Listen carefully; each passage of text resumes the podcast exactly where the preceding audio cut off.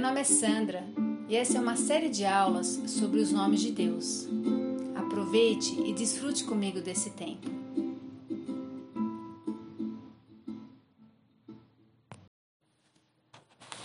Boa noite. Nós estamos na nossa 13ª aula e vamos falar sobre o nome de Javé Sabaó, o Senhor dos Exércitos. Sabe, há momentos quando a gente olha ao nosso redor e a nossa primeira reação é desespero. Às vezes as desigualdades contra nós parecem nos sobrecarregar. A situação na qual a gente está passando parece que ela está tão insuportável. Às vezes as forças que vêm contra a gente parece que são extremamente poderosas.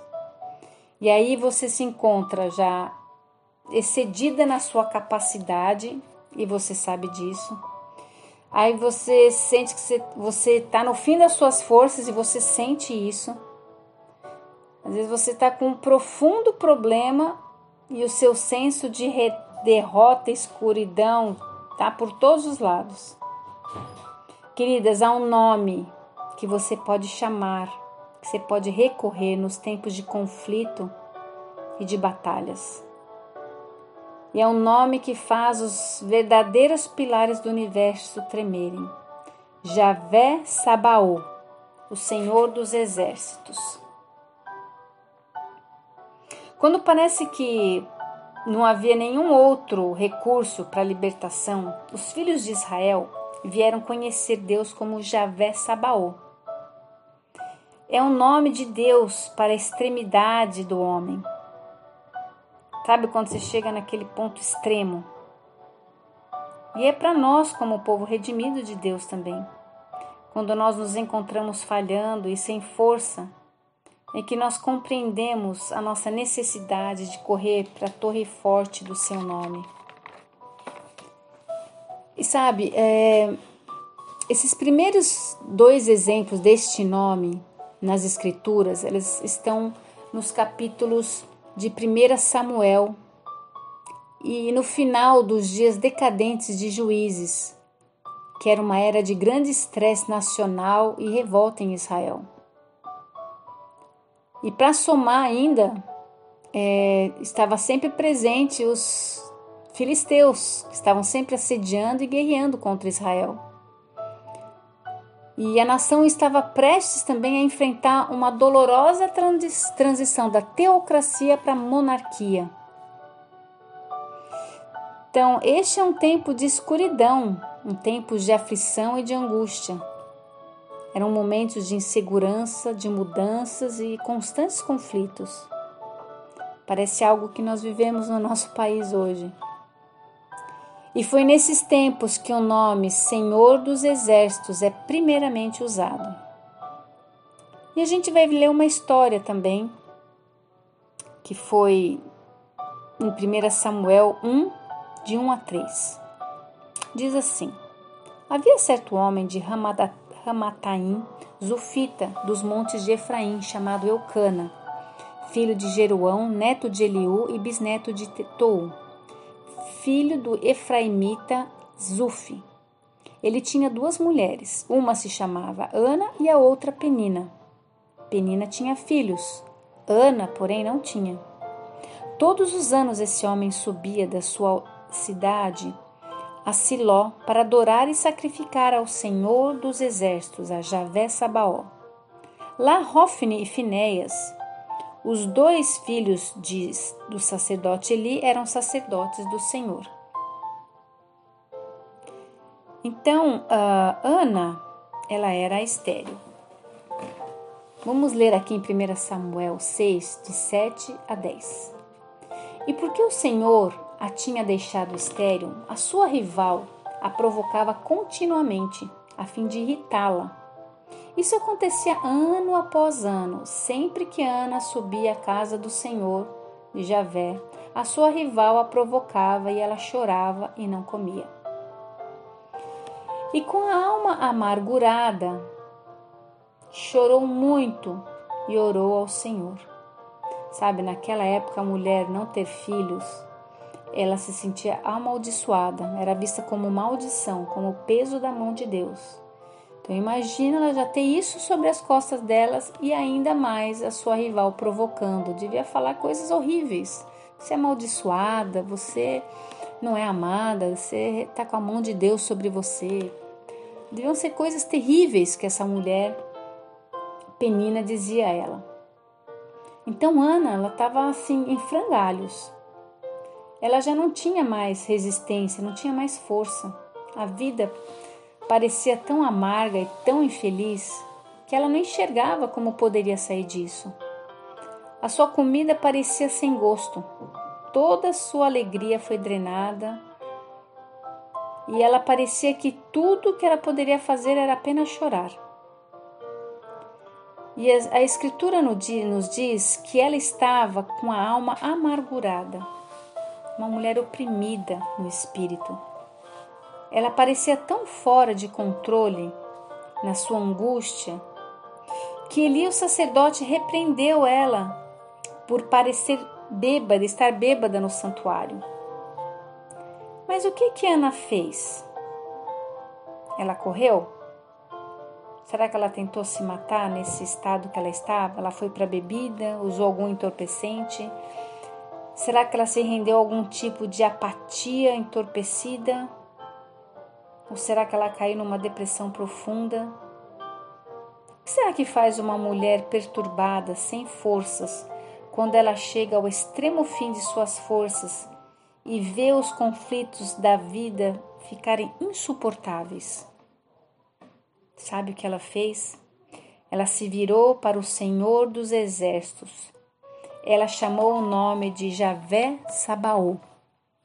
Em 1 Samuel 1,11, diz assim, Ana, ela fez um voto dizendo, ó Senhor dos Exércitos, Javé Sabaó, se tu deres atenção à humilhação de tua serva, te lembrares de mim e não te esqueceres da tua serva, mas lhe deres um filho, então eu o dedicarei ao Senhor. Por todos os dias de sua vida, e o seu cabelo e a sua barba nunca serão cortados. Leia a história toda para você ver o que aconteceu. Então, este é um nome, Javé Sabaó, para aqueles que no meio da luta encontram seus recursos acabados, não suficientes. Este é um nome para correr quando a nossa perspectiva não existe, não tem nenhuma ajuda, nenhuma saída. Este é o nome de Deus que é seu, para você se apegar em tempos de conflitos e batalhas.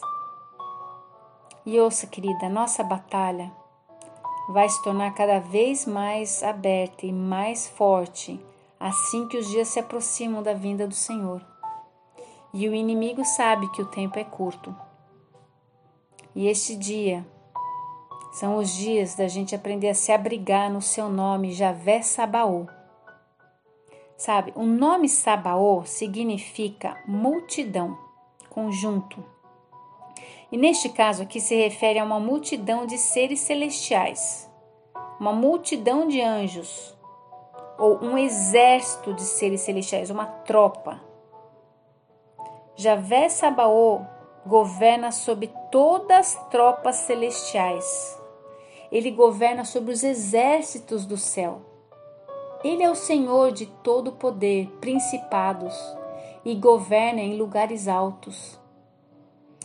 Sabe, esse é o nome que Davi chamou quando ele ficou em pé sozinho diante do filisteu. Leia a história em 1 Samuel 17. Sabe, a gente ouviu tantas histórias de Golias e Davi, mas às vezes a gente não tem ideia do que realmente foi aquilo. Ali estava um jovem, né, sem treinamento, vindo de Currais, ele era pastor. E ele se encontra em pé, praticamente desarmado, numa sombra de 2,90 metros de um guerreiro duro e treinado, que estava armado até os dentes. Até mesmo o rei Saul, o homem que deveria dar o passo à frente como defensor do seu povo, tentou dissuadir Davi. com algumas lógicas, dizendo para ele: você não está apto para ir contra este filisteu, para lutar contra ele. Você é apenas um jovem, enquanto que ele tem sido um guerreiro desde a sua juventude. 1 Samuel 17:33. Sabe, é como, imagina um time de futebol juvenil de uma cidade do interior, lá do mais interior do Brasil, jogar contra um time mais forte da NBA. Ou então imagina um menino loirinho, do Coral, lutar contra o campeão do mundo de peso pesado. Gente, era mais ou menos isso, parecia até ridículo. E Golias realmente deu uma risada quando ele viu Davi. Ele fala isso em 1 Samuel 17, 42 a 44. Ele fala assim: ele olhou para Davi com desprezo, viu que era só um rapaz ruivo de boa aparência e fez pouco caso dele. Disse ele a Davi: por acaso sou um cão para que você venha contra mim com pedaços de pau?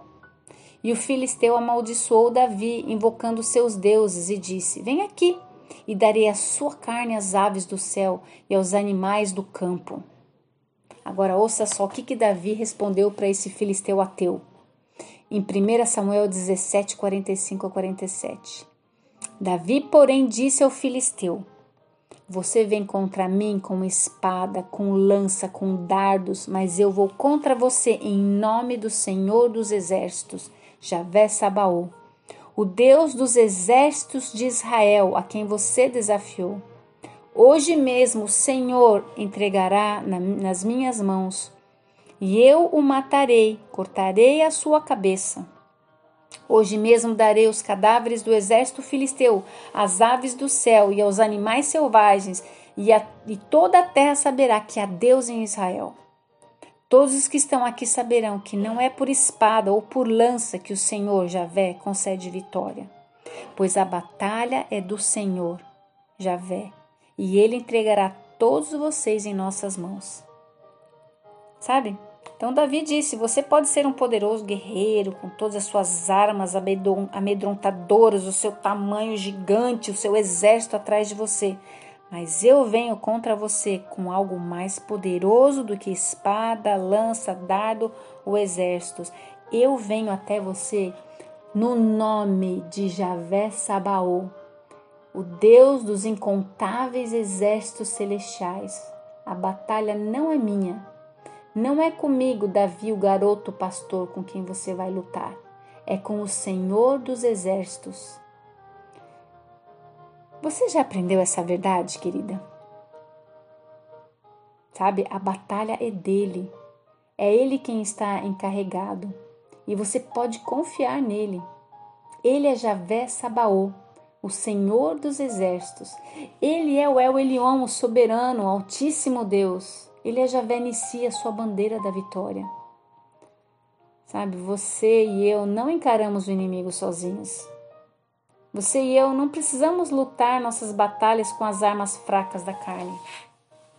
A batalha é dele. Ele venceu por nós na cruz. E ninguém no céu, na terra, anjos, demônios ou o próprio Satanás pode ficar em pé contra Deus.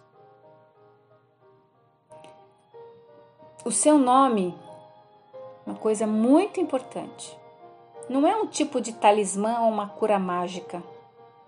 Não é apenas ficar repetindo o nome que traz libertação. As escrituras dizem muito claramente que é o justo que corre para a torre forte do seu nome que encontra segurança. Em Provérbios 18, 10. A Bíblia diz que o justo viverá pela fé.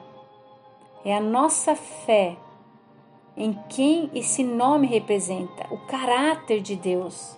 A fé no caráter de Deus. Deus não mente. É a fé de buscar esse nome e fazer desse nome um refúgio. Deus é verdadeiro. O seu caráter está no seu nome. Ele é poderoso.